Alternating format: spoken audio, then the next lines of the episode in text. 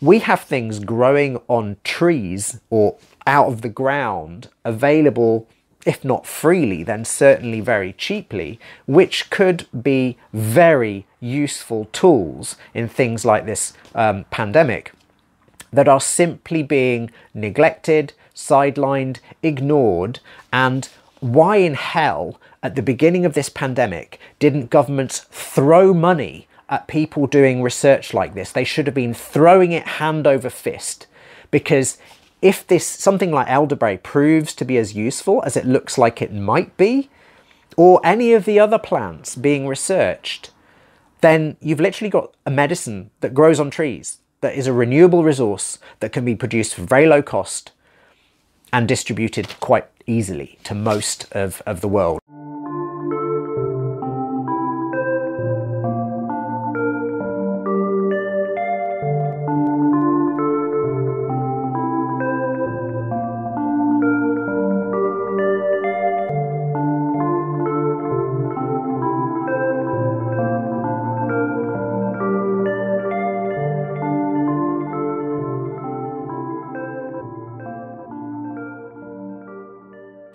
Hello, this is Marcos Patchett, the Nocturnal Herbalist, and today's video, despite the title, it's going to be a lot less angsty than that sounds. It's actually hopefully quite a positive video because, as some of you may know, I did a video in twenty twenty called Herbs or Herbs for COVID or Herbal Medicine in COVID nineteen, something along those lines. I've linked it up here, which was just a video reviewing some of the herbal medicines that might be useful in COVID. And since then, there's been some research that's come out in twenty twenty-one and even the year before in twenty twenty, since I did that video, which really sort of substantiates some of those recommendations and added a couple more to the pile. So I'm going to be reviewing those. But the reason for the title of this video is it really refers to an issue that I, as a medical herbalist, as a complementary practitioner, am acutely aware of and have been aware of all the time. And it sort of creates a low-level background anger that many complementary practitioners will be very familiar with.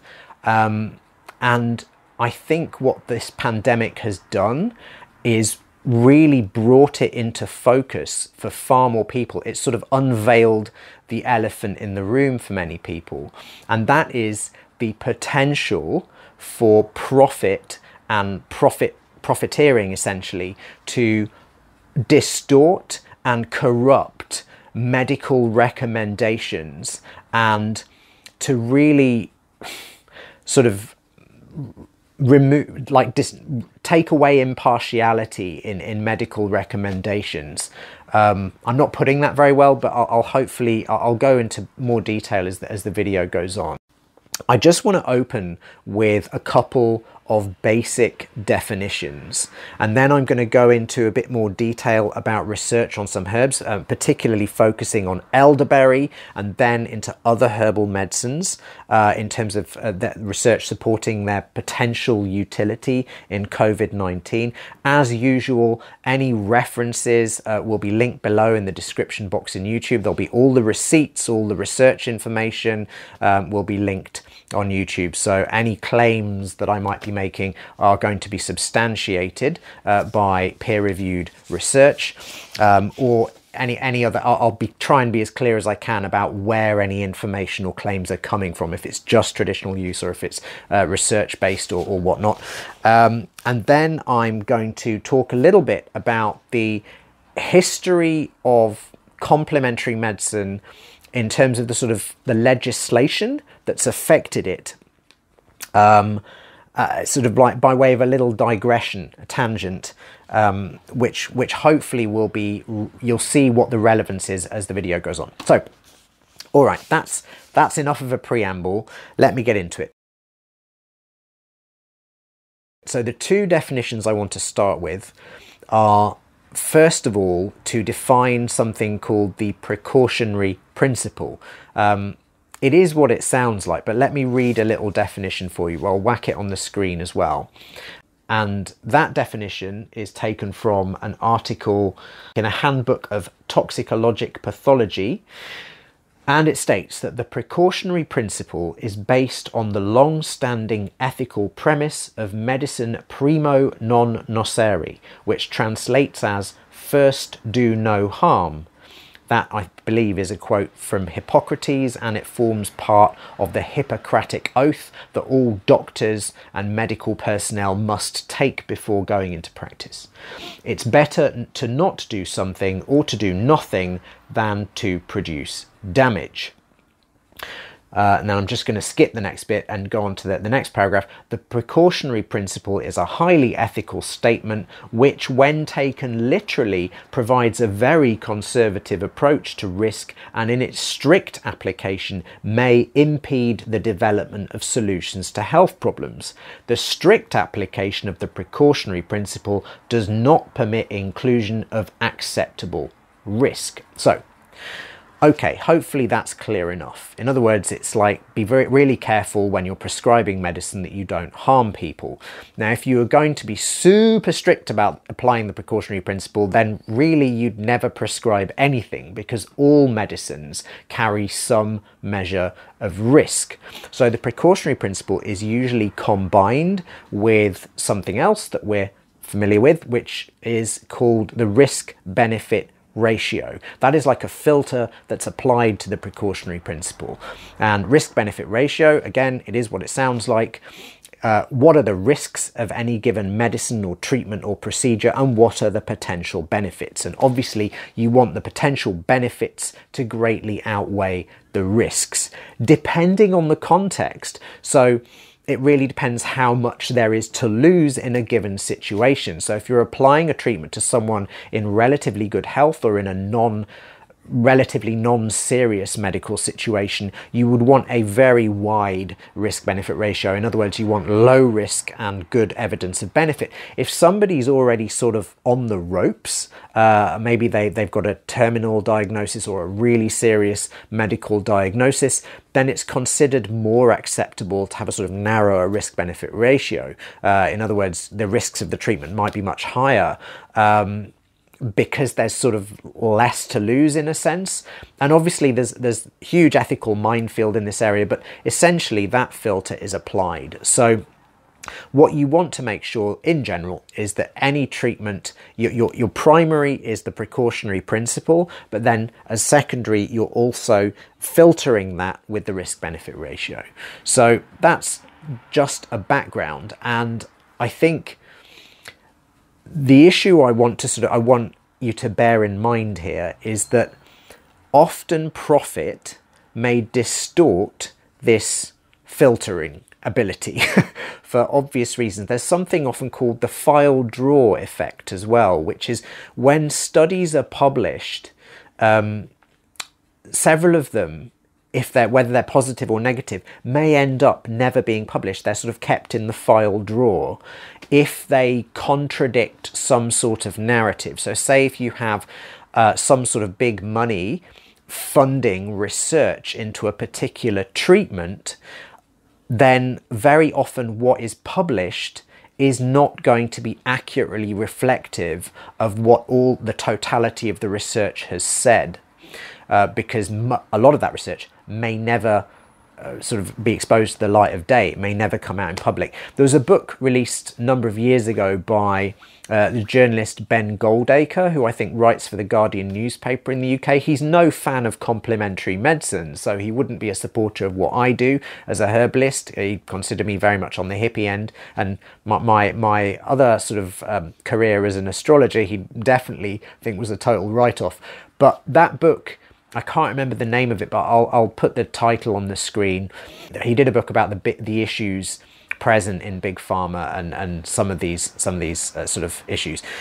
Um, one of the problems is that that this sort of thing of, about big pharma and and the sort of corruption in medicine has been labelled a conspiracy theory for many, many years. And that to me is deeply irritating, because it isn't a theory, nor is it a conspiracy. It is simple fact. Yes, it's sometimes overstated, and yes, it absolutely can be used to justify the provision of treatments with, let's say, very low levels of proof, because um, I'm not saying that the existence of these this kind of corruption means that all complementary practitioners, there aren't any problems on that side. That's a specious argument. I'm not saying that. What I am saying is that there's definitely corruption and distortion of information available to the public on the pharmaceutical side, and I think anyone with two eyes in their head and a functional brain should be able to have seen that, at least to some degree, in the last couple of years. In terms of why elderberry makes me angry, the reason for this is, as I outlined in my video in twenty twenty, there is a fair amount of medical research on the value of elderberry in viral infections. And elderberry has an excellent safety record. If you don't eat, if you eat the berries fresh, they contain cyanide-containing compounds, as I discussed in my previous video. So if you eat too many of them, they can make you very sick. But once the elderberries are dried and cooked, so made into a syrup, or just even dried and made into a tincture, or, or, or taken as a powder, that most of the cyanide-containing compounds break down. So it's actually a very, very safe remedy. It grows on trees, as you might imagine. It's abundantly available. And some of the research that's come out in the last year is, is, is, is very, very interesting. What I would like you to think about is why, given the wide abundance of this plant, its very high level of safety, and the likelihood, given what information we have in terms of its long traditional use in respiratory tract viral infections or viral infections of the respiratory tract, and the pharmaceutical, uh, the pharmacological and the small clinical trials I outlined in my video in twenty twenty, and the ones I'm going to be detailing today, why was it not pushed more, as in advertised more, as in suggested to people more during this pandemic? Because here's the thing, we know that it doesn't have the sort of gold standard clinical proof thing going for it, but I'll talk a bit more about that as the video goes on. Um, that's true, but it doesn't have placebo-controlled human double-blind clinical trials in COVID. However, there are two trials going on currently. One I know is from the, um, I think, East Kent Hospital in the U K. Um, and the other is um, run by a bunch of researchers in Iran. And I'll put screenshots of those two on the screen while I'm talking. I've been in contact with both of these groups of researchers. Um, The East Kent Hospital lot, I uh, got back to me and said the trial is still ongoing. They don't have all the data. Bear in mind, this is supposed to be have been going on since March twenty twenty. And uh, the Ir Iranian researchers completed their research last year in twenty twenty-one, but still haven't got it published. Now, I can't blame the organisers of this research, because there is often very little funding made available to researchers into herbal medicine. Basically, with herbal medicine, you're not going to get, you ha then they're not patentable. Unless you produce a specific extract from a plant, you can patent the process, but you can't patent the plant. But you could pa patent a specific extract, but then a competitor could come along, make a few tweaks to that, just do a slightly different extract. As long as it contains the quote-unquote active ingredients, they could just um, undercut your profits and produce a similar thing. So there are very low or, or very little profits to be made from plant medicines, and the cost of doing a really rigorous double-blind placebo-controlled clinical trial and producing the number of those, that the volume of evidence that's required to really prove something works is, is astronomical. So there's very little financial incentive. So these guys who are putting together these small trials uh, are basically doing them with very little funding. So the thing that makes me very angry as a herbalist, and it should, I think, make many of you angry too if you spend just a minute thinking about this, is we have plants, and elderberry is one of several plants, I'm going to talk about a few now, which may have um, useful activity in COVID nineteen, at the very least. I'm not saying they might be a cure, I'm not saying they might be a solution, but they certainly look like they would have utility. And given their good safety profile, they do not violate the precautionary principle, and they certainly have a good risk-benefit ratio from all the evidence we have so far. Yes, they're not proven, but here's the catch twenty-two. You can't say there is no evidence, therefore we're not going to use it.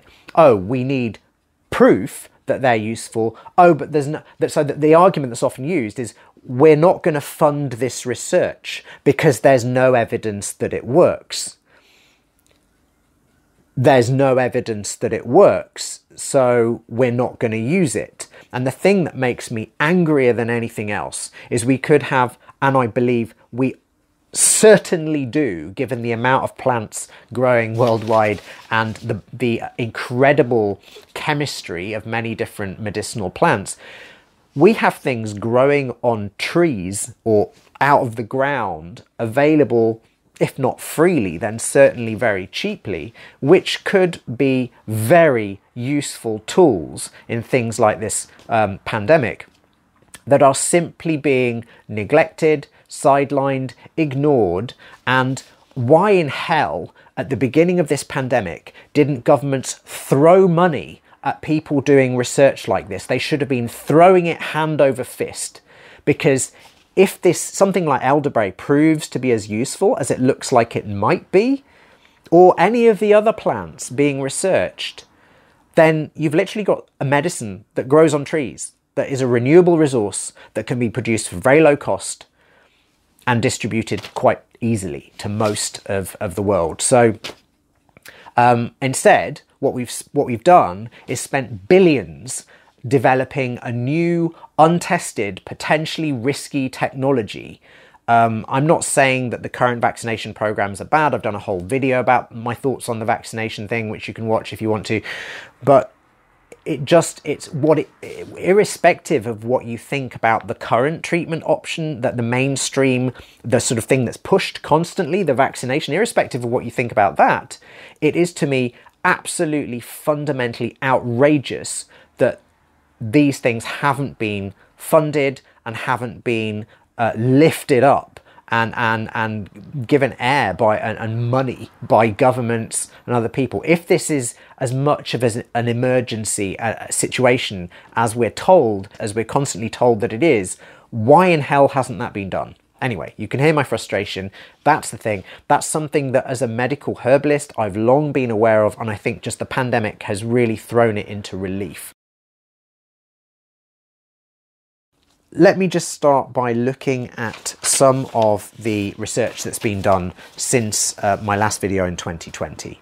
So this is a little paper um, about the use of herbal adjuvants, that means side treatments or um, co-treatments in COVID nineteen, a paper by Silvera and colleagues um, in twenty twenty. And they found a, they did a risk-benefit assessment for many plants and found a very positive risk-benefit assessment for several plants in COVID, including elderberry and licorice, two herbs that I discussed quite thoroughly in my video in twenty twenty. Um, now this paper did, it was very cautious to sort of like about the way it was making claims. Remember, this was released in twenty twenty, so the censorship powers were strong. They're still kind of there, but they were really, you know, people were Uh, very, very cautious about what they're saying, quite rightly then, I think, in the sense that you don't want to jump the gun and tell people to take stuff which might be harmful. So, but they said um, it, in this paper, they defined COVID as a mostly mild self-limiting condition, which was interesting to me, and therefore appropriate for over-the-counter remedies. So they weren't saying it was always mild and self-limiting. We know that the people have died and it's been it can lead to SARS, severe acute respiratory syndrome, particularly the earlier variants of, of COVID, like the Delta variant and so on. But they were saying for the most people, it's similar to a flu or a self-limiting respiratory tract infection. Um, and they wanted in this paper to highlight the plants which would be the best choices and clinically compatible with any treatments that were offered. Um, and they, they also said that it was for a self-management of cold and flu symptoms during the pandemic. So it was kind of mealy-mouthed. They were saying, oh, it's for cold and flu in the pandemic, but the paper was clearly aimed at these plants could be useful in the actual co-treatment of COVID. Um, so that it's interesting that they, they listed a few. The elderberry and licorice, which I, I discussed in my video in twenty twenty, were uh, given a positive risk-benefit ratio and promising for um, echinacea, which was another one. And they, they listed several others that, that the paper I've linked, I've linked below, uh, below. They also uh, tested the conventional medicines ibuprofen, paracetamol and codeine, which of course would not be expected to have any curative benefit, but might relieve pain or reduce fever or whatever. Uh, and they found that ibuprofen was promising out of those. And of course that would be because it, it, it it's an anti-inflammatory. So it might actually have some benefit in reducing some of the harm caused by excessive inflammation, uh, which we know can be induced by COVID. So, uh, and then the, the, the quote from the paper was, "Our work suggests that several herbal remedies, several herbal medicines have safety margins superior to those of reference drugs and enough levels of evidence to start a clinical discussion about their potential use as adjuvants in the treatment of early and mild common flu in otherwise healthy adults in the context of COVID nineteen. So they're being very careful to distance themselves from making claims, but what they're essentially saying is these plants might be useful. Um, and, and in that in that paper, they really focused on the symptoms that might be induced, such as cough, pain, and fever. Um, so anyway, and they, interestingly and rather irritatingly to me, they excluded anybody who had a positive COVID test from it, which is really annoying, um, presumably because they, they were re being so careful not to make any claims for those plants. They didn't want to include anyone who actually had COVID. But this was twenty twenty, remember, so a lot of people in the trial would have had COVID but may not have had access to tests at the time. So there were, there are presumably people in that trial, in that analysis, who would have had COVID but just wouldn't have been diagnosed with it. So it's kind of a, an arm's length, um, sort of almost an endorsement, but certainly, so that's, it's peripheral, but that was interesting. That came out shortly after I, I released my video in twenty twenty. Um, so there were a few other bits I wanted to talk about. So the, the next thing, just moving on to elderberry, some of the stuff that's come out since my twenty twenty video on elderberry, which I discussed the evidence for its potential use in COVID nineteen in that video. So I'm not going to go over all that again, but I am just going to talk about additional studies that have come out since then. So this was a study by Harnett and colleagues released in twenty twenty on the effects of Sambucus nigra berry, that's elderberry, on acute respiratory viral infections. And this was a rapid review of clinical studies. In other words, a kind of meta-analysis where they review all the extant information. And they found that um, the, there was a reduction of influenza type symptoms such as fever, headache, cough, uh, fever, headache, congestion, and nasal mucus and or cough when elderberry was taken within forty-eight hours of symptom onset. This is important, and I believe I, I said this in, in, my, in my video in twenty twenty as well. With elderberry, it's very important to start taking it right at the beginning of the infection, before it gets serious, um, because it's an antiviral effectively. So you want, it's got some anti-inflammatory activity as well, but you really want it to reduce the replication of the virus. If the virus is really settled in and set up a bunch of really strong inflammatory symptoms, it might be too late. So early days, the sooner you can start taking it, the better. Um, so they, in this paper, they determined that when elderberry was taken from all these trials together, within two to four days, most participants experienced significant symptom reduction by an average of fifty percent. And the interesting thing was that adverse drug events were more common in the comparators. In other words, the people taking placebo had side effects more often than the people taking elderberry in when they pooled all these trials together. Now, These trials were all for flu or cold, not for COVID. But remember, flus and colds are caused by different viruses. You've got influenza viruses causing flu, colds can be caused by other coronaviruses, et cetera. Um, so, yeah, the, the, the, that, that was an interesting little sort of, um, uh, sort of backup. I think perhaps the most interesting paper that came out uh, was by Borodusky and colleagues in twenty twenty-one, and it was entitled Wild Sambucus nigra from the Northeast Edge of the Species, species Range, a Valuable Germplasm with Inhibitory Capacity Against SARS CoV two S Protein, Receptor Binding Domain, and A C E two Binding In Vitro. Let me translate. This is an in vitro study, meaning just in the laboratory, so you can't generalize the results to humans.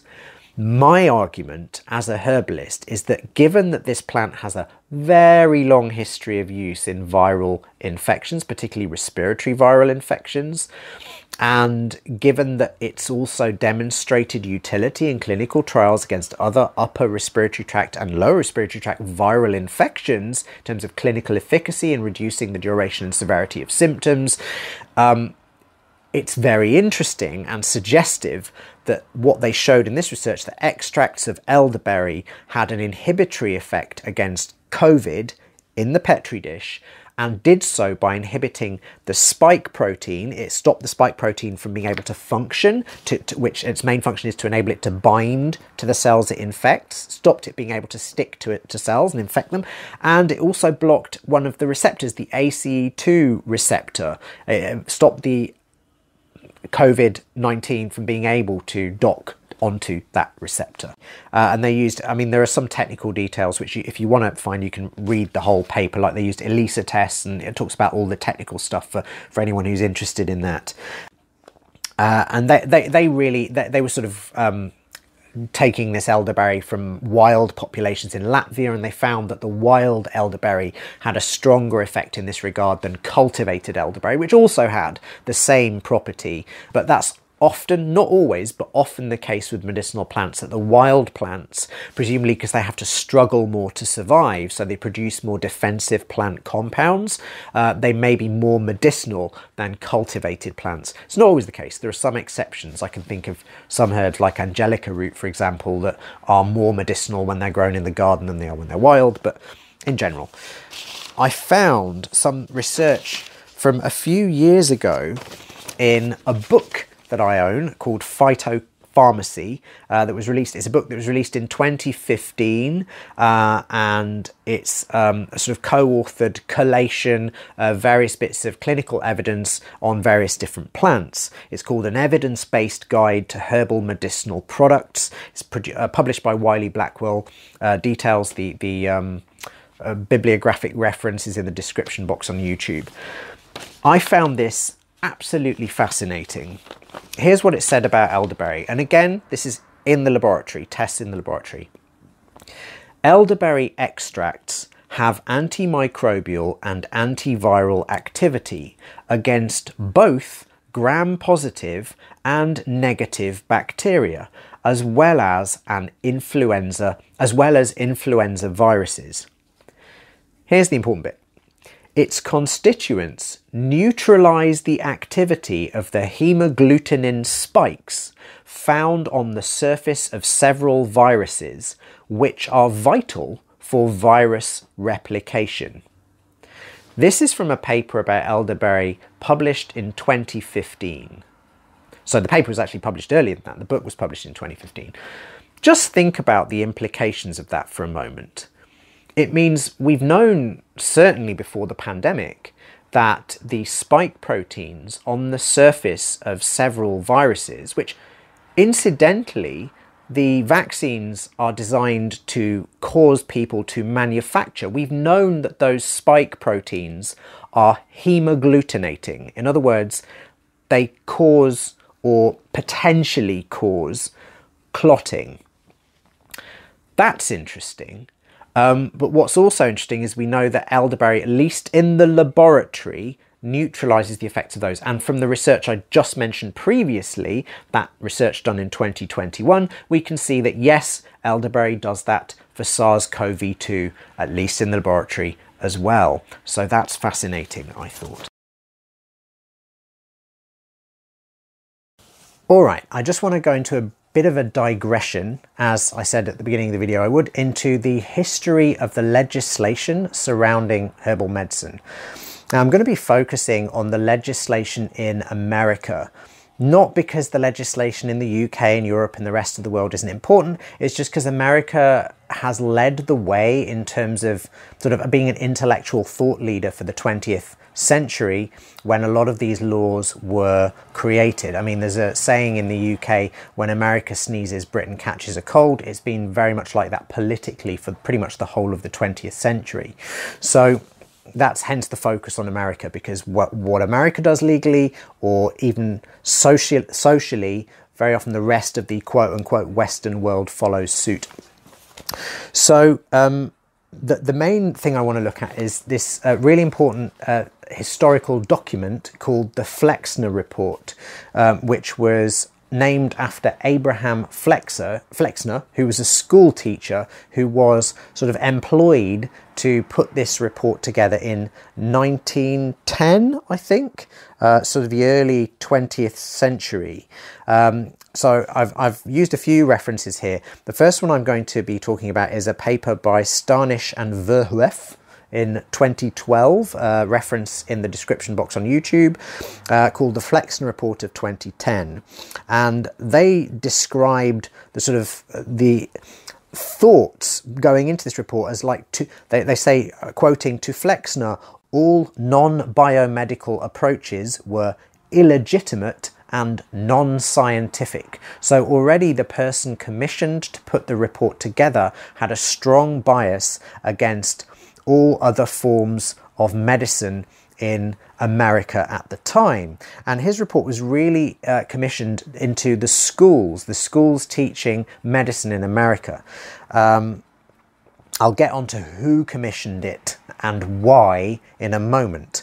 But essentially, in addition to allopathic medicine, which is what we now know as mainstream biomedicine, uh, there were other major schools doing quite well in America at the time. There were naturopathic schools, homeopathic schools, chiropractic schools, osteopathic schools, eclectic schools, and schools of physical therapy. The eclectics were particularly interesting to me as a herbalist because they practiced a really, in my view, evolved, advanced form of herbal medicine. It was very scientific, very research-based, very pharmacologically sort of, um, that they combined um, the sort of observation, empirical observation of how plants affected people to an almost homeopathic level of detail, but not not with quite so much esotericism as the homeopaths, not with sort of like, you know, homeopathic sort of prescriptions are, you know, the patient is pale at midnight and uh, is, is re revolted by the smell of bread, you know, that level of detail. The eclectics are more like they would give an, a medicine at a normal physiological, pharmaceutically active dosage of a plant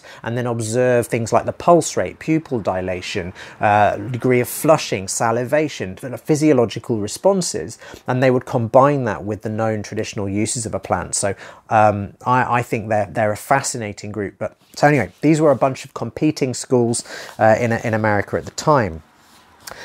Abraham Flexner, although a school teacher, was trained in the scientific method at Johns Hopkins University, which then as now was a bastion of mainstream biomedicine. And he described all other forms of medicine available in America at the time as medical sects. And I shall quote from this paper. "Only very few institutions, approximately twenty percent of those mentioned in the Flexner Report, were subsequently able to comply with Flexner's constraints and prescriptions, while most had to shut their doors forever, particularly those in the already medically underserved large rural areas of the American Midwest and the southern states." Now, why is that? Well, I'm going to go to the Flexner Report itself, which is also linked in the description box on YouTube. Here's a quote from the Flexner Report, written by Abraham Flexner, after um, going around and surveying these different schools in different parts of America. It is speciously argued that improvements thus accomplished will do more harm than good, for whatever makes the medical education more costly will deplete the profession and thus deprive large numbers of all medical attention whatsoever, in order that a fortunate minority may get the best possible care. It is important to forestall this issue, the issue thus raised, otherwise it will crop out at every turn of the following discussion, in the effort to justify the existing system and to break the force of constructive suggestion. So the, the point about that quote is that um, Flexner is, is saying that um, his report establishes important standards for medical schools, and opponents of the report will argue that those standards are going to be very expensive to implement and will result in the closure of other schools. And he's saying, actually, it's important to, um, to establish a, a baseline standard and have inferior, as he regards them, schools shut down, and to sort of stamp out that argument. Well, two things. Firstly, as I've already mentioned, the actual practical effect of the Flexner Report was, in fact, to shut down many other types of medical establishment, depriving large numbers of people of medical care, exactly as the as he's saying in his uh, sort of straw man argument there. Opponents might say, well, that did actually happen after the report. Um, but his, his argument is, is about establishing standards seems, on the face of it, quite reasonable.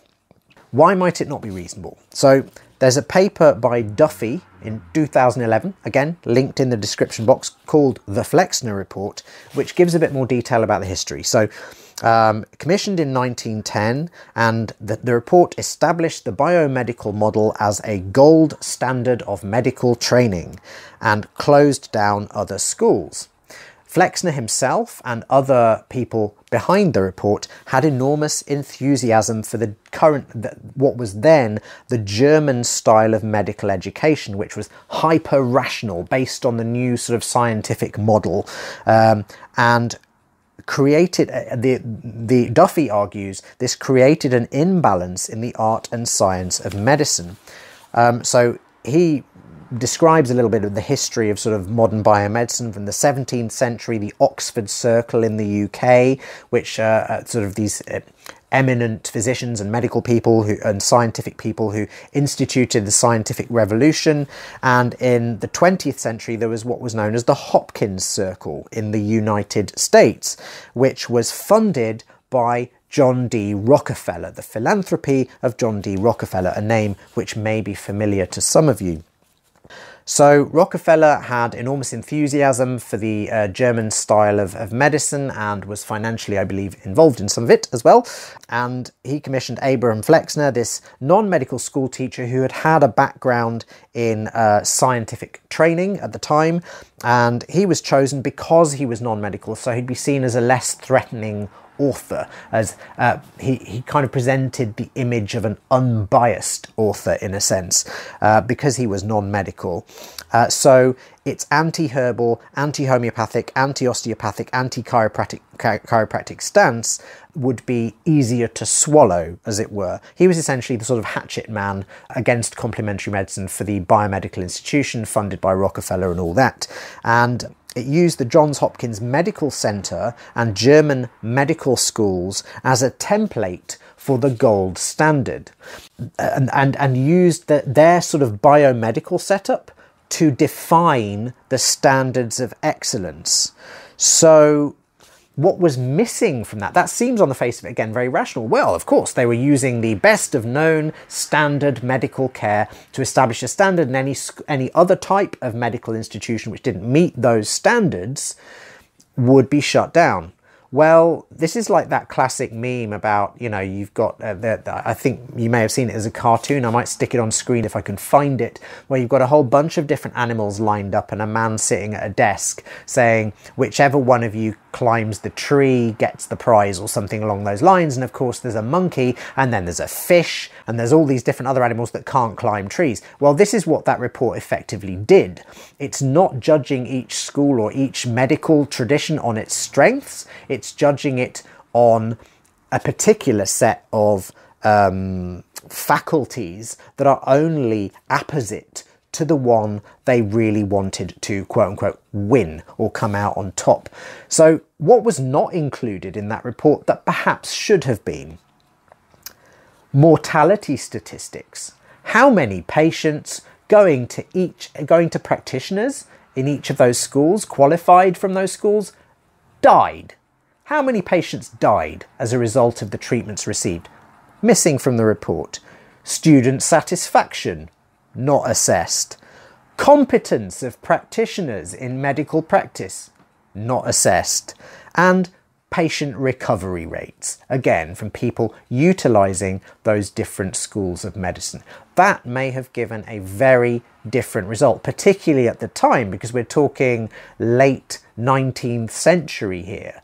Um, obviously, biomedicine has come a long way. I'm not wishing, wishing to cast aspersions on, on those potential statistics now, because we've, we've got a lot more sophisticated. But nevertheless, this Flexner report effectively shut down all competition for biomedicine, mainstream medicine in America, by shutting down all the other schools and relegating many of them, which were actually not quite at the same level, but, but proffering actual competition. They relegated all of them to the fringe in one fell swoop. Quite an achievement. Um, so the major criteria in the report were admission standards, physical facilities, which were composed of well-equipped laboratories, and instruction by scientific physicians. So in other words, you had to have the latest in laboratory equipment and be instructed by biomedical tutors, and uh, you had to have these particular types of examination criteria. So if you've got a little herbal school in middle of America, say, and you're teaching on a sort of um, on an apprenticeship type model, so you can take somebody who's had very little education and just teach them in practice. You can teach them about medicine, you can teach them about plants. You don't have a well-equipped laboratory because you're using herbal medicine, so you've just got a few things to maybe make tinctures and um, make teas and store herbs and that kind of stuff. Bit of measuring equipment, no massive swanky laboratories. Um, and you, you may have, your tutors may be trained in medicine, but they may not have been trained in these swanky schools in Europe. That's it, you're done for. You're out, because you have failed to meet those criteria. As I say, no attention being paid to the success of the treatments, the satisfaction of the patients, the recovery rate of the patients, or the student satisfaction. That was all ignored. So I won't keep repeating it. This report is a huge document in the history of Western medicine, because it really established a pattern, which a template, which was replicated all over the world. So that's a little bit of medical history for you, and a little bit of a digression, which maybe helps some of you understand why my current anger at the today's situation is, for me, and I think for many other herbalists and complementary practitioners, nothing new, aside from the fact that we're kind of used to being called quacks, or used to being called basically idiots by mainstream practitioners quite a lot of the time.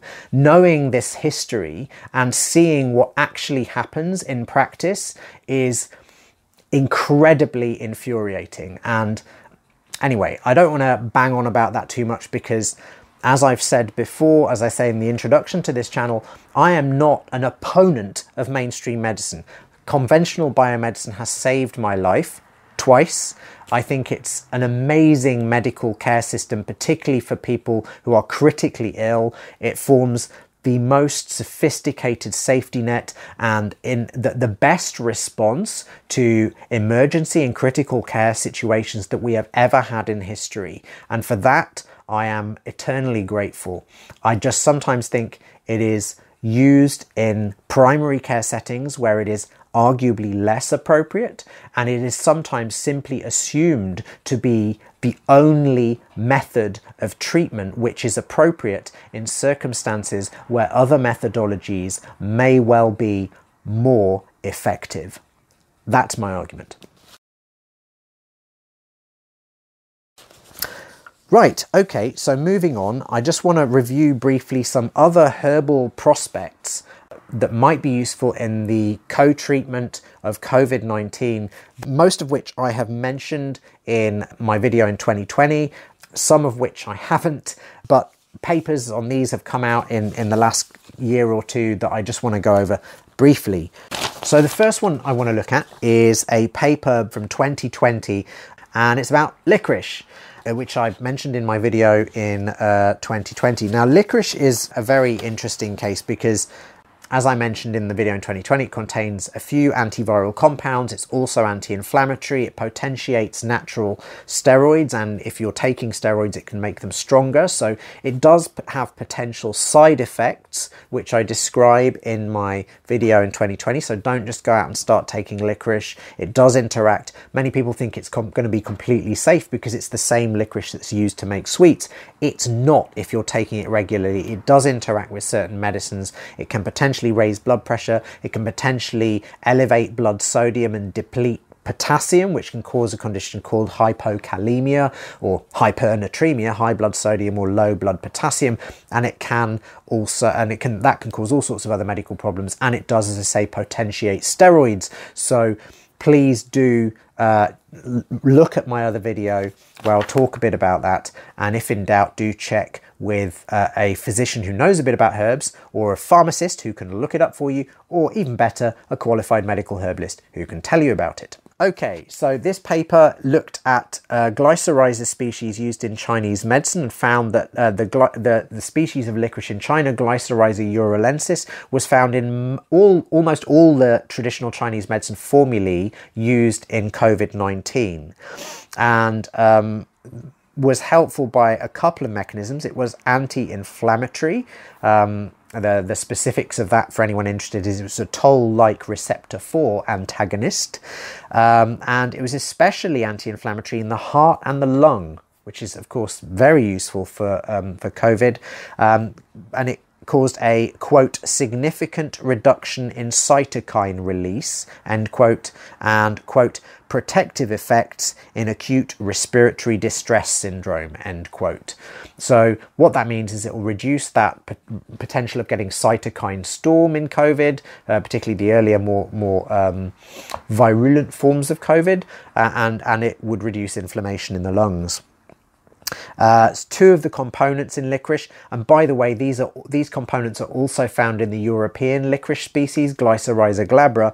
Um, reduced exp uh, and the two components were, I think, glyceratinic acid and glycyrrhizin, and they reduced expression of type two transmembrane serine protease, um, which is an enzyme. Uh, sort of a, a chemical catalyst, a biological catalyst actually, that's required for viral replication. The effect of that is they reduced viral uptake. They reduced the ability of viruses to get into cells. They basically inhibited viral infection. And glyceratinic acid, um, by activating aldosterone receptors, these hormone receptors, which can give rise to some of those side effects I mentioned of retaining sodium um, and, and excreting potassium. But so the thing that can cause side effects long term is one of the things that may be helpful in the short term in this condition, caused down regulation of A C E two receptors uh, in the kidney. So that means there are less A C E two receptors. These are the receptors that COVID uses to get in to stuff, and may do the same in the lung and nasal epithelium, which is obviously in the, in the lungs and in the nose is where COVID would be expected to get in rather than in the kidneys. Uh, so may reduce viral entry points. That's a bit ambiguous. And they found that in the laboratory, in vitro, glycyrrhizin and glyceratinic acid uh, were antiviral against SARS CoV two, reduced viral entry to and replication in cells.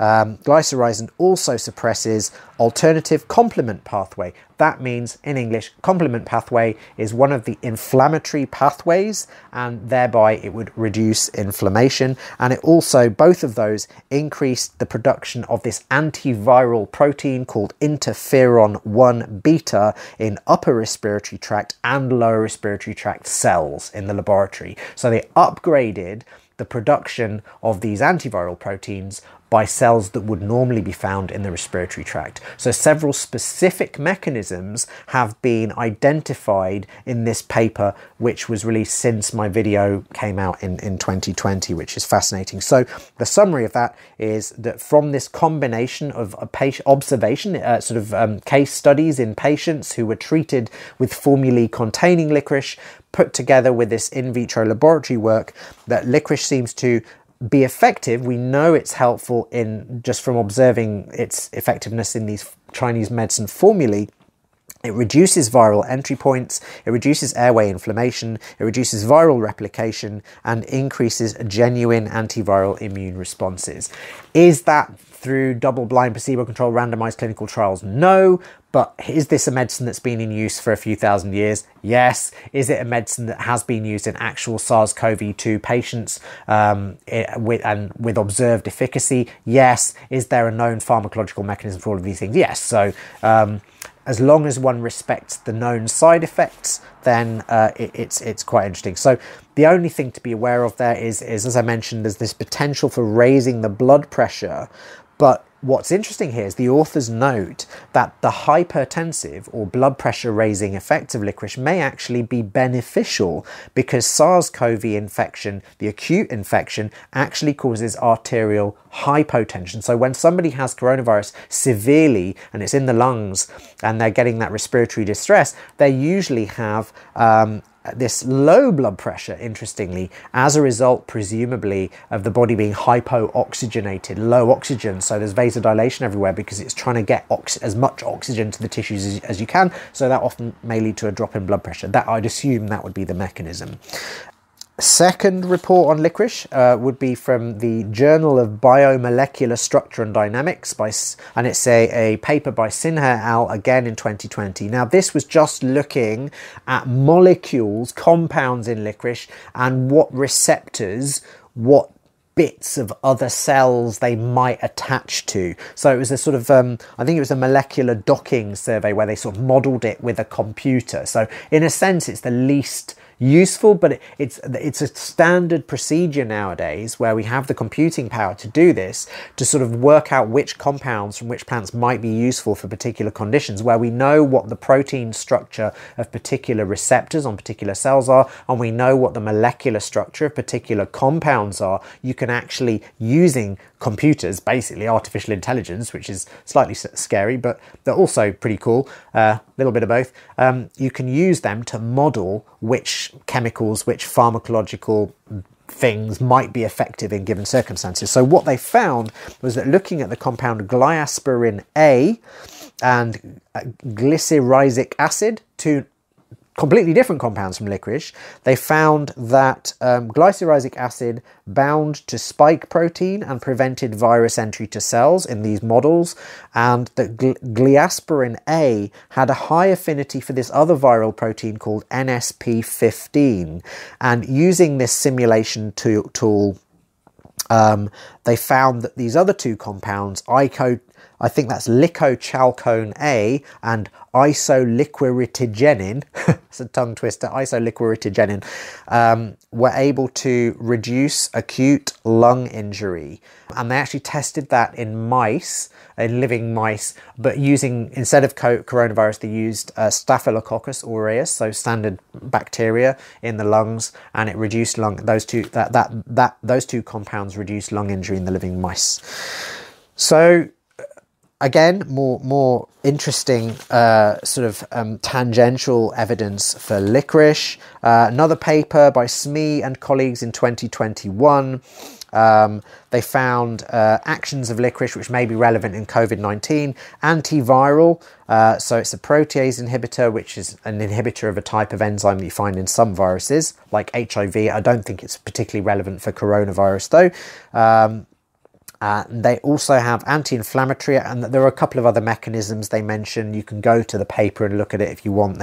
One of them is uh, versus uh, S spike protein binding. That's the one that is relevant for COVID, which I've mentioned from that previous survey. previous paper.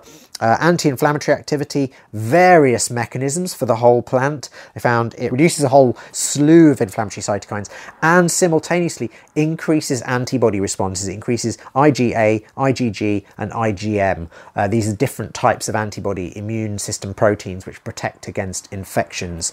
The one that may be most relevant to COVID, I would assume, would be, at least initially in the early stages of the infection, would be I G A, because this antibody really um, is involved in the protection of epithelium, that's linings in the nose and respiratory tract and in the gut.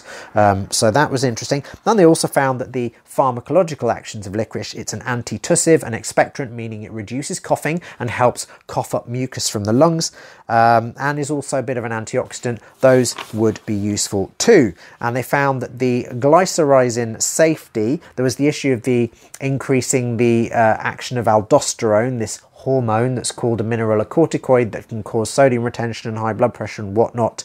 Um, it's, it's contraindicated if people have very high blood pressure, are taking very high doses of steroids, although in a treatment protocol for COVID, it should be noted that this could be made use of, because you want, for if somebody has SARS CoV two, the kind that puts them in hospital, they've got acute respiratory distress. The standard protocol is to give quite high doses of steroids to reduce lung inflammation. Licorice potentiates the anti-inflammatory effects of steroids. It makes steroids stronger. So that could actually be made use of if, if employed intelligently. It, it, you've got to be careful if you've got a patient with high blood pressure. Um, Caution on steroids, but as I said, that could be useful. If somebody has heart arrhythmias, because of that changing of the balance of potassium and sodium in the blood and heart disease, you've got to be careful. Um, I think that's that's it. And then there are certain drugs, particular ones that you've got to be careful of, are A C E inhibitors, for, used for high blood pressure normally, diuretics, again, often used for blood pressure, and sometimes used for other things, and uh, cardiac um, arrhythmia regulators like digoxin and blood thinners like warfarin. It can affect and interact with all of those medications. Pregnant women need to be careful with it, and uh, obviously newborn children need to be careful with it. So it does have some, it's not as problem, it's not as um, innocuous as elderberry, but it's certainly very useful um, if employed wisely. Okay, so the next plant I want to talk about is mulberry, again mentioned in my video in twenty twenty. So there's a paper by, I think that's Ingari and colleagues, from twenty twenty on mulberry root. Um, this is from this journal called Bioprocess and Biosystems Engineering, and they were looking at compounds in mulberry roots, uh, particularly these compounds called stilbenes. And there are a, a few of these. There's mulbericide, oxyresveratrol and resveratrol. They found that resveratrol in the laboratory inhibited COVID spike protein, and oxyresveratrol uh, reduced COVID viral replication. And the, the mulberry root is traditionally used in Chinese medicine, but in the video I talked more so about mulberry leaf and mulberry um, fruit in medicine, uh, a, a potential use for, for COVID. So the, the other paper I've got here is by Shakya and colleagues from twenty twenty-one. Um, and in this paper, they, I think, again, looked at in the laboratory the action of compounds from mulberries, and they found this protein that inhibited the action of an enzyme that facilitated viral cell entry. So in other words, compounds in mulberry actually reduce the ability of COVID, at least in the lab, to get into cells. But again, this was a modeling. They used this computer software to model the action of different compounds in mulberry. So they, they, they found that this that some compounds in, in mulberry were able to do that using this computer modeling software. But the authors noted, quote, "Recent investigation suggests that the efficacy of the water and water alcohol extracts of the leaves and stem bark of Morus alba," that's mulberry, "against the viral respiratory infections caused by human coronaviruses and picornaviruses." What that means basically is that the, the teas of mulberry leaf and um, tinctures of mulberry leaf and or bark contain these compounds that would be expected to have antiviral effects against coronaviruses. That is amazing because that really backs up what I was talking about in that video in twenty twenty, uh, where there really wasn't that much um, evidence for mulberry. It's brilliant that these researchers used water and water and alcohol, in other words ethanol, because those are the forms that herbalists or people using herbal medicine would be taking herbs in. They'd be taking a tea or a decoction, the herbs boiled in water, or they'd be taking a hydroethanolic extract, a what's known as a tincture or a fluid extract, in other words an alcohol and water extract. A lot of these researchers use other compounds like hexane or I, I don't know um, petroleum ether or other things to extract different chemicals from the plants for the purposes mainly of researching those chemicals in order to produce drugs, but that means the results of those papers aren't necessarily that useful to herbalists and to people who might be using those plants over the counter. So this information is potentially quite useful and interesting. Okay, so the final herb I wanted to talk about is blackseed or Nigella sativa. This is a herb that I didn't mention in my video in twenty twenty about the potential use of herbs in, in COVID nineteen, but there's been a bunch of research done in the past year or so, which I'd like to mention now. So uh, this is from a paper by Islam and colleagues in twenty twenty-one. Uh, just a review of the pharmacological potentials of blackseed or Nigella sativa in COVID nineteen prevention and cure. Um, I would say treatment rather than cure. Cure is a bit of a strong claim, but anyway, we'll get into that. Um, they mentioned some of the pharmacological constituents of Nigella and the research that's been done on those constituents. So you've got the volatile oil, that's like the essential oil of the plant, which contains these interesting quinones, including the most researched compound thymoquinone. And then it's also got these isoquinoline alkaloids. Alkaloids are components from medicinal plants that contain nitrogen. They're a very, very heterogeneous group of chemicals, meaning there are loads and loads of different structures, pharmacological structures among alkaloids. The only thing they share in common really is that they contain a nitrogen atom and are not um, and are not uh, proteins, basically. But anyway, uh, enough pharma geekery aside. Uh, the isoquinoline alkaloids, Uh, such as nigellidine from Nigella, those are the main focus of research in terms of active pharmacological compounds in the plant. Um, as a herbalist, I would say that the whole plant is important because it's not just the motor of the car that matters, it's the design of the chassis and and the the sti you know the steering wheel and the whole car. And obviously this is a very mechanistic metaphor, but the point here is you can have the best motor that you want, but it, the, the whole car will affect the way the thing as a whole functions. And it's exactly the same with medicinal plants and their components. I won't expand on that now because this video is long enough as it is, but anyway. So what they found is that Nigella extract, the extract of blackseed, particularly the oil, which is very rich in thymoquinone and these other um, essential oil, volatile oil components, and contains some of the alkaloids as well, is found to be immunomodulatory, anti in other words, it modifies the function of the immune system, antiviral, and interestingly, anti-ischemic.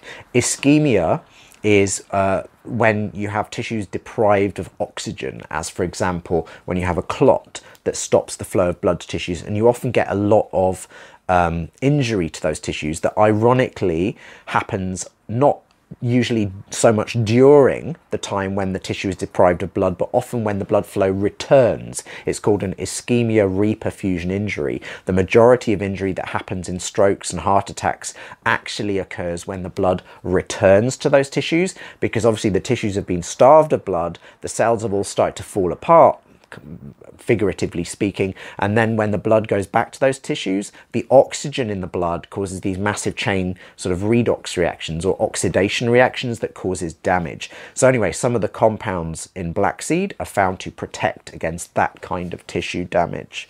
Um, some compounds in the seed and seed oil called nigellidine and alpha-hederin um, in a molecular docking study, the type I mentioned earlier, where they model on a computer how particular compounds from a plant or compounds that have been manufactured may interact with certain cellular processes or, or pharmacological processes.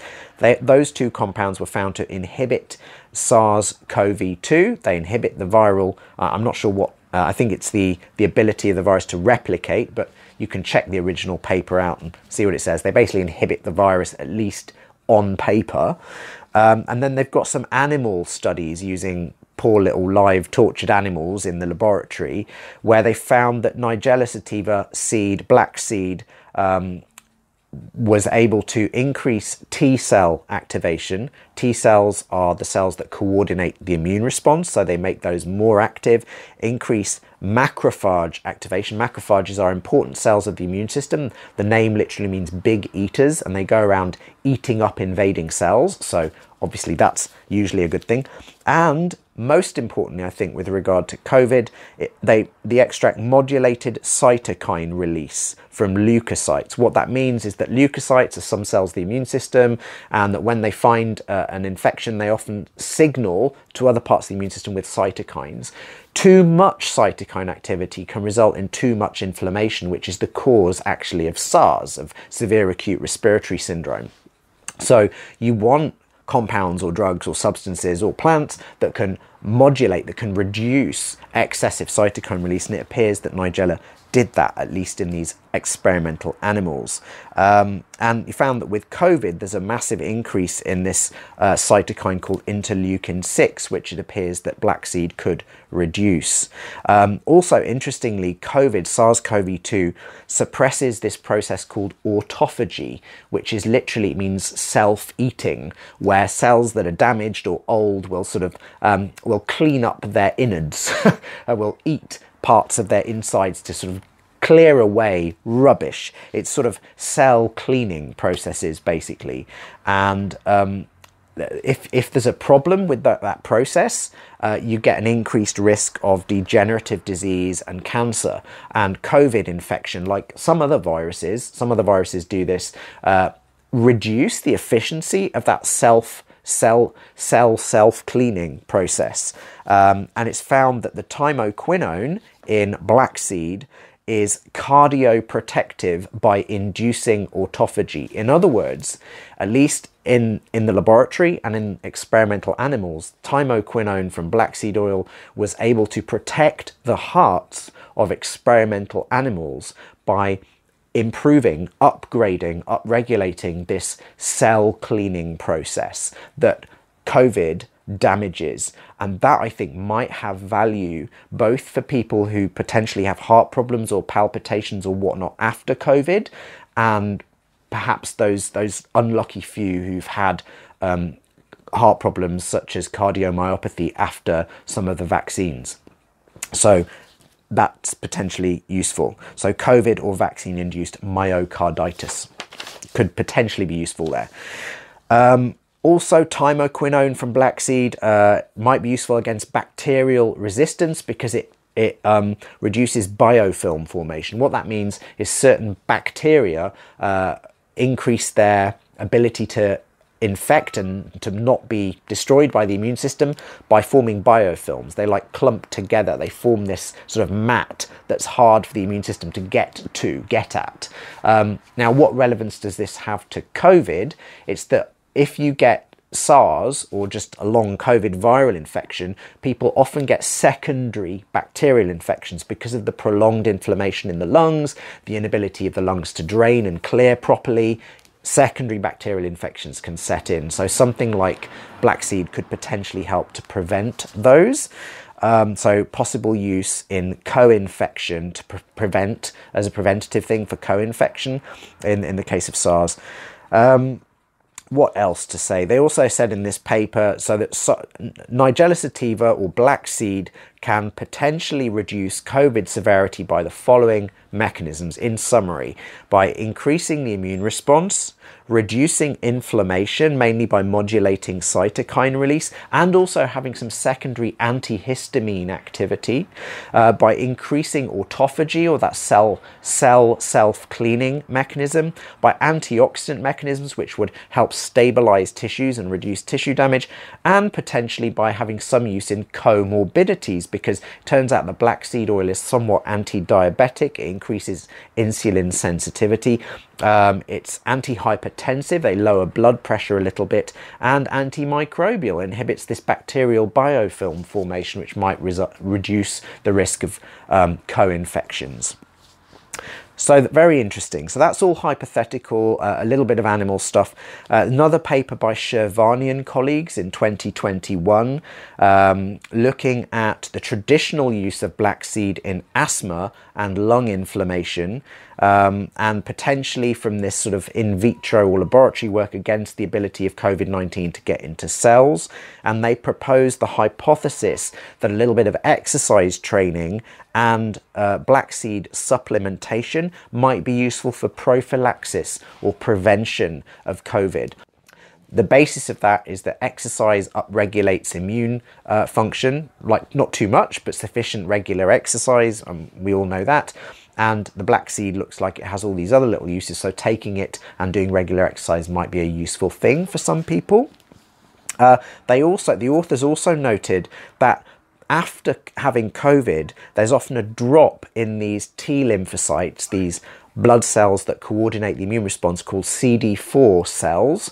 This C D four decline also happens in H I V infection, incidentally, and there's often an increase in inflammation uh, as uh, represented by the increase in the level of this inflammatory marker called C R P. And it looks like, again, black seed oil may help to increase C D four counts and reduce inflammation.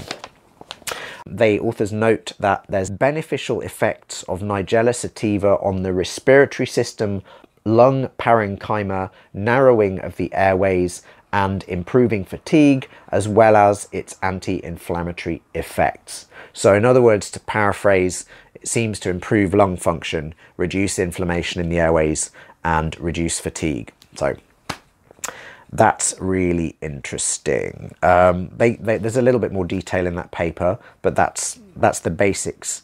Um, and then most interesting to me, we have a clinical trial from twenty twenty-one in humans. Yay! Now, it isn't placebo controlled. It was randomized, and uh, there was a control group. So in other words, there was a group of patients who were not taking anything other than the standard of care for COVID, and a group of patients who were taking standard of care plus Um, plus black seed oil. So this was a study conducted in King Abdulaziz University Hospital in Saudi Arabia. They used adult patients, all diagnosed with COVID nineteen, one hundred seventy-three patients in total. The average age was uh, thirty-six years old. It was slightly more men than women, but roughly equal, fifty-three percent males. And they divided them into two groups, just randomized them into two groups, so that uh, one group was taking the hospital standard of care, the other group was taking hospital standard of care plus one gram of black seed oil per day in two doses of five hundred milligrams each. So five hundred milligrams morning, five hundred milligrams afternoon, for example. And uh, they excluded from this trial anyone with a history of pneumonia, severe illness, chronic kidney disease, increased liver enzymes, pregnancy, previous use of black seed oil, and most importantly, allergy to black seed oil. You don't want to be taking black seed oil if you're allergic to it. You know, just uh, just a thought. So they looked at outcomes, uh, that they're sort of criteria for outcome was recovery within fourteen days. And of course, these are people coming to hospital, so they have quite severe COVID. And uh, they were, there were two groups, roughly the same amount of people in each group, eighty-six in the black seed oil group, eighty-seven in the control group. Um, and they found that they looked at the normal stats for, for COVID uh, patients coming into hospital.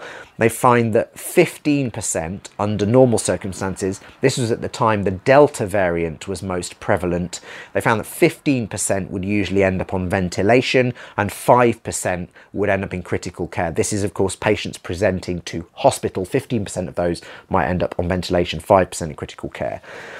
In the trial, they were expecting, therefore, about thirteen patients in each group to end up on ventilation. What actually happened was that four patients in the control group ended up on ventilation and one patient in the black seed group ended up on ventilation, and no patients in either group ended up in critical care. This is a really interesting phenomenon. It has to do with the placebo effect, which is really what I call magic. The placebo effect, magic, basically the same thing. Placebo is just a scientific materialist way of saying it. Um, I mean, the difference is that, like with placebo, the assumption is there's an underlying materialist mechanistic explanation. For example, the expectations and mindset of a patient will have an effect on their immune function, whereas with magical thinking, it could be that plus spooky effects, you know, non-material causal stuff. But anyway, that aside, I think of the placebo basically as magic. Um, but what's it's a common phenomenon in trials like this, open trials. This is why they do placebo-controlled trials, which are harder to run and much more expensive. But with open trials, you, you usually get a much more significant, and even in placebo trials, just the fact that people are in a trial leads to a reduction, a, a sort of increased efficiency of the medicine. It's kind of like putting people under scrutiny increases the effectiveness of any treatment they're receiving. So it's quite normal for both groups to have a reduced rate of, of problems in a lot of a lot of cases in, in these trials. It's just a fascinating phenomenon. Um, it's almost like more focus is put on them and therefore they do better. Um, something along those lines. Anyway, the interesting thing here is that there was therefore a... Uh, so, so just to give you the more statistics on that, the control group, um, as I said, got four people ended up on ventilators, only one in the black seed oil group. And by day fourteen, thirty-five percent of the control group had fully recovered, but sixty-three percent of the black seed oil had, group had fully recovered. So in other words, twenty-eight percent more people in the black seed oil group had fully recovered within two weeks. So that's significant. Again, it's not a placebo-controlled trial. Therefore, the people receiving black seed oil knew they were receiving black seed oil, so there would be a stronger placebo effect. Nevertheless, I think that is still significant enough to sit up and take notice, particularly given what we saw in the animal experiments and what we know about the pharmacology of the plant. Um, The only thing I, I noticed on reading this paper, and I do suggest you, you have a look at it, I've put a link to the full text in the description box on YouTube, of course, is that more symptoms occurred in the black seed oil group on, on the whole, but they also, on average, disappeared more quickly. In other words, more people in the black seed oil, a larger percentage of patients in the black seed oil experience things like respiratory distress, cough, fever, headache, that kind of thing. So they seem to be slightly more intense in the black seed group, but then they also cleared up more quickly. That, I would hypothesize, is because of the immunomodulatory nature of the uh, of the isoquinoline alkaloids, and particularly of the thymoquinone and the other volatiles in black seed. If they do, in fact, affect things like macrophage activity and T-cell coordination of immune function and cytokine release from neutrophils, you would expect perhaps there to be a more aggressive immune response, which resolves things more quickly. But the bottom line, of course, is does the black seed oil, therefore, with the stronger immune response, lead to this potentially unwanted side effect of cytokine storm? And the answer there seems to be no, because, of course, there is a, a reduction in the rate of patients ending up on ventilators, apparently, and a speedier recovery rate, or a higher recovery rate. Or so it seems from this small initial trial. So I think that's really exciting. And um, so the, they, the authors conclude that they recommend uh, for prophylaxis or prevention of, of COVID, it might be a good idea just to do regular exercise and to supplement with black seed oil, as long as you tolerate it well and you get on with it, um, at a dose of one gram a day. And they strongly recommend a future placebo-controlled randomized clinical trial. So, because this was an initial pilot open study, uh, further studies are recommended. So that was really interesting. So that's black seed. Perfum, I'm just going to finish up with another paper from twenty twenty-one by, and I'm probably going to get all of this pronunciation wrong, but by Oesh, Oesh Bartlomovich and Efforth, or Efforth. in, and this is a paper called Toxicity as Prime Selection Criteria Among SARS Active Herbal Medications. So they basically looked at what plants should be used in COVID. And I quote from the paper, "Nothing speaks against the immediate investigation on, followed by rapid implementation of the following plants for treatment of COVID nineteen patients." They looked at a whole bunch of plants and rated them according to their toxicity, potentials for side effects and interactions with other drugs, et cetera, and narrowed it down to a short list of plants which they felt could be immediately and safely recommended for use in the treatment of COVID. Um, co-treatment, obviously, with standard of care from hospitals or any other, uh, other medications being used, but because they had low toxicity. So this, these were their suggestions. They suggested mulberry, a couple of other plants from Chinese medicine, Um, and so that was, a, mulberry was one of their first priority herbs. That was one of the plants that I mentioned in my video in twenty twenty. Uh, they also mentioned three other herbs from Chinese medicine. One of them, uh, Japanese honeysuckle, Lonicera japonica, I haven't mentioned before. Um, there, I don't think there are any human clinical trials on it, or, but, but does look interesting. That was used traditionally for asthma and, and for lung inflammation. So particularly for the, not so much for Omicron, but for earlier varieties of COVID, it might be quite useful. And interestingly, the European variety, Lonicera pericyclamum, was traditionally used for asthma as well and for lung inflammation. And some herbalist colleagues of mine, Karen Lawton and Fiona Heckles of the company Sensory Solutions, I'll try and link their blog below as well, um, if I can find the link to that. They, they were recommending the use of honeysuckle Lonicera as a potential, potentially useful herb in, in, in COVID co-treatment back in twenty twenty as well. So anyway, that aside, amongst herbs that I've mentioned before, they uh, mulberry is one of their first ranked herbs, so immediate implementation, and ranked in the second priority, they've got licorice. Licorice because of its side effects, which I did discuss at some length in my video in twenty twenty, but um, that top candidate they've got as honeysuckle. This is the Japanese honeysuckle, honeysuckle, but I feel that a lot of this could apply also to the European honeysuckle. So they're talking about Lonicera japonica, but I feel a lot of this could apply to Lonicera pericyclamum because much of the chemistry of the plants is the same from what I, I, I've seen. Um, but they say Lonicera is a top candidate, I'm quoting from the paper, due to virtual docking experiments on over forty thousand drugs showing excellent binding capacity to critical target molecules of SARS CoV two, uh, including the spike protein, the nuclear capsid protein, and this other protein called two O ribose methyltransferase, which is just another protein in, in, in COVID. Um, but, and also the plant having an excellent safety profile and its traditional use in lung inflammation and asthma. So on that basis, they say, why should this not be immediately implemented? Given what I talked about at the top of this video, the um, precautionary principle risk-benefit ratio, it seems favorable from all of those angles. So I'll just quote their summary, their summary points. They say the potential advantages for patients' welfare and public health benefits include one, enlargement and diversification of pharmacological options. If other drugs are not available, not tolerated, or not effective.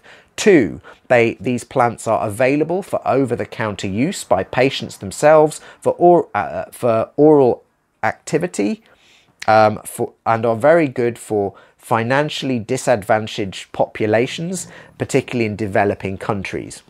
I would say they're therefore useful for anyone, anywhere, financially disadvantaged or not. I mean, it's a very relevant point that for many parts of the world who perhaps cannot afford or don't have access to expensive pharmacological treatments, it would still be that the pla these plants could be a really useful primary care modality. Um, and given their good safety profile, they should be implemented immediately.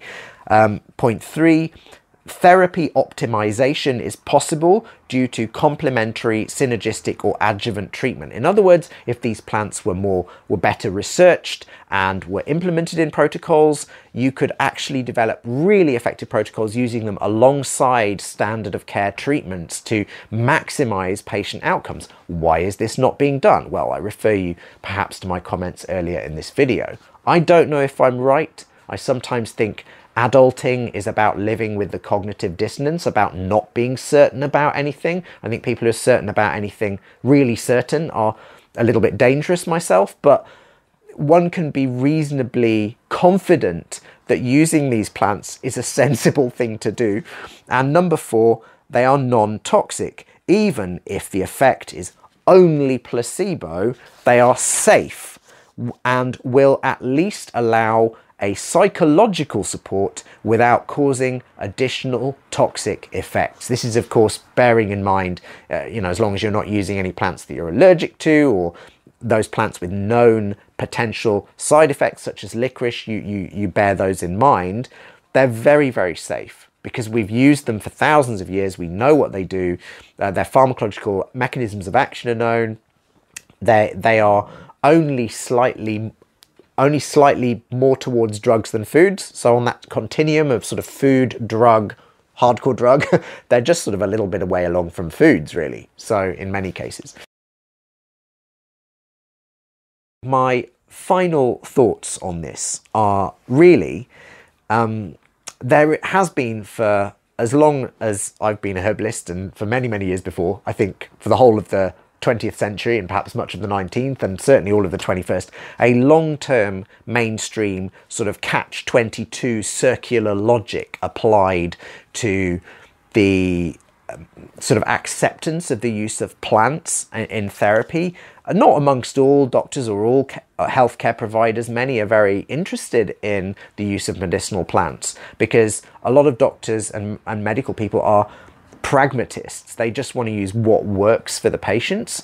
But I find that there's a very strongly rooted ideological bias against the use of plants, which I've talked a little bit about the history where some of that's come from. Um, and that really militates against widespread public use of herbal medicines in primary care, which in my view, and I've given hopefully some intimations of, of why I think that is is very sad and very bad for public health. That's the little catch twenty-two circular thing involving profit funding, lack of incentivization, um, and and just it's it's like there's not enough evidence and uh, nobody can get funding to try them, so there's not enough evidence, so we can't use them. So on and on it goes. So I think one of the silver linings for me of this horrific pandemic um, is that it's really exposing, in my view, some of the corruption in the medical and pharmaceutical industry. Um, and really, corruption is a very strong word, but certainly vested interests. In terms of other treatments for COVID and sort of safety concerns for current treatments, you know, th these, these, these issues have become mainstreamed, really. They're, they're not widely reported in the media, but they're certainly being discussed amongst pretty much everyone I know. Um, and I think that's a really good thing because we're becoming aware that ha to what extent, if, if in the midst of a global pandemic, profit can have this much of a distorting effect on medical ethics, then that really reveals a great deal of rot, I would say, in the system. So, but as a herbalist, for me, I think it's important to acknowledge and, and to use as a sort of springboard for, for further, um, not only further investigation, like clinical trials, uh, which I hope we'll, we'll see more and more of in plants in the future, but also just as this last paper I talked about the toxicology report, but for the immediate use in primary care of many plants. If they have a good toxicity profile, they're traditionally used for a problem, then there is no ethical reason not to use them straight away. If we know how they work and there's, they're safe and there's a long traditional use, as long as they can first do no harm, why not use them straight away and gather evidence along the way? So, um, you know, in terms of building on the evidence base, we've got obviously pharmacological information. We have that on most medicinal plants already, like in terms of the known chemistry of the plants, a little bit of lab work, these molecular docking things that are happening now, um, in vitro, so lots of lab work, um, and some trial support. Some, some plants have clinical trials, but obviously they are expensive, and uh, a lot of the ones for plants are very small and limited, and many of them don't have a placebo group because, again, funding, but more of those would be great. So really, my conclusion is we need to be implementing more plants in primary care, more medicinal plants, particularly where they have a long history of use, they're known to be safe, and, and um, there is no rational reason not to use them. Anyway, that is my argument. That is why elderberry makes me angry. um, but I, I hope for anyone who's stuck with me all the way through to the end, thank you. Uh, please do like this video, share it with anyone who you think might find it useful or interesting. Um, and please do subscribe if you're not subscribed already. Um, and yeah, I hope you took something good away from this video, because I think there's a lot of hopeful stuff in here, as well as expressing my frustrations. Anyway, thank you, and uh, hopefully see you next time. Bye.